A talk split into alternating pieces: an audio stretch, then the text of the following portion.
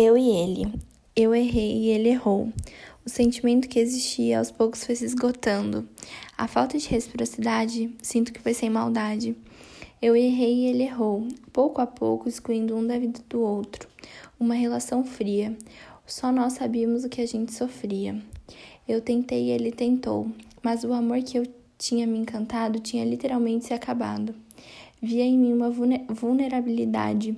Viver de aparência agora era minha realidade. Eu me afastei, eu me isolei. Situação cômoda, onde eu me coloquei. Ele me mandava mensagem, mas eu não respondi, pois sabia que aquilo era apenas um sentimento de passagem.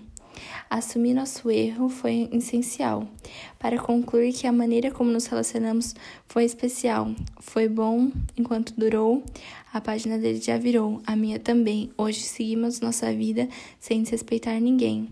Carol Viel, segundo ano, Colégio Madre Teresa.